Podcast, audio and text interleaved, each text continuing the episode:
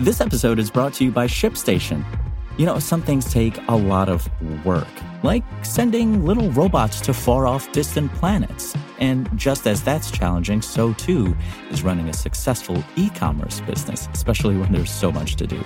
So I want to introduce you all to ShipStation.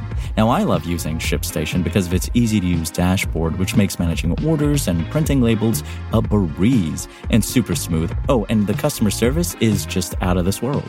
It's exactly what you need to help grow your business. Sign up for your free 60-day trial at shipstation.com slash technews. That's shipstation.com slash technews.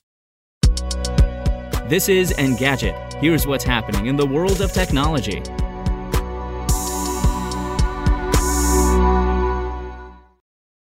It's Thursday, January 27th. Spotify already has an answer to Neil Young's ultimatum following outrage over allegations Joe Rogan is spreading COVID 19 vaccine misinformation. As the Wall Street Journal reports, Spotify is in the midst of removing Young's music from the streaming service worldwide. His very large catalog will still be available as of this writing, but we'd suggest listening to Harvest one more time just in case. Young has reportedly been in talks with Spotify and his label Warner Records since posting an open letter threatening to pull his albums. The artist made the formal request on Wednesday, January 26th, and the music is apparently poised to disappear within several hours. In a statement to Engadget, Spotify said it regretted Young's decision and hoped to have him back soon. It also defended its anti misinformation practices, claiming it accepted a great responsibility in juggling both listener safety and creator freedom.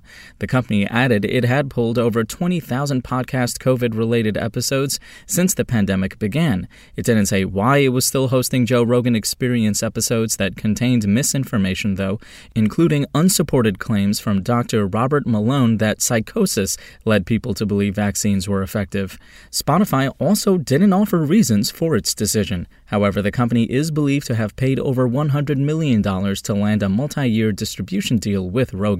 While the exact terms of the agreement aren't clear, Spotify might suffer financial and legal consequences if it pulls Rogan's episodes. CEO Daniel Ek has also argued that his firm doesn't have editorial responsibility, despite its recent practices.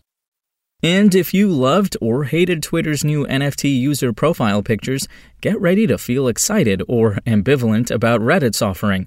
TechCrunch reports that Reddit is now testing an NFT profile picture implementation, though it's unclear how it'll actually look to end users. Twitter's hexagonal icons separate NFT owners from lowly round icon proles, so we'd wager Reddit would also want some way to make crypto fans feel special.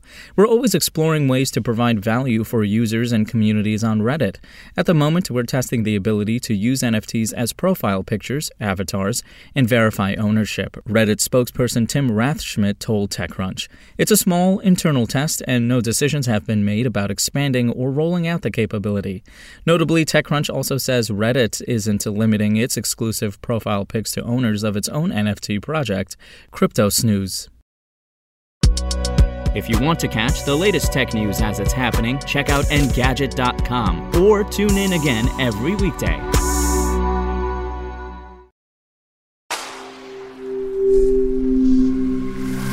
SpokenLayer.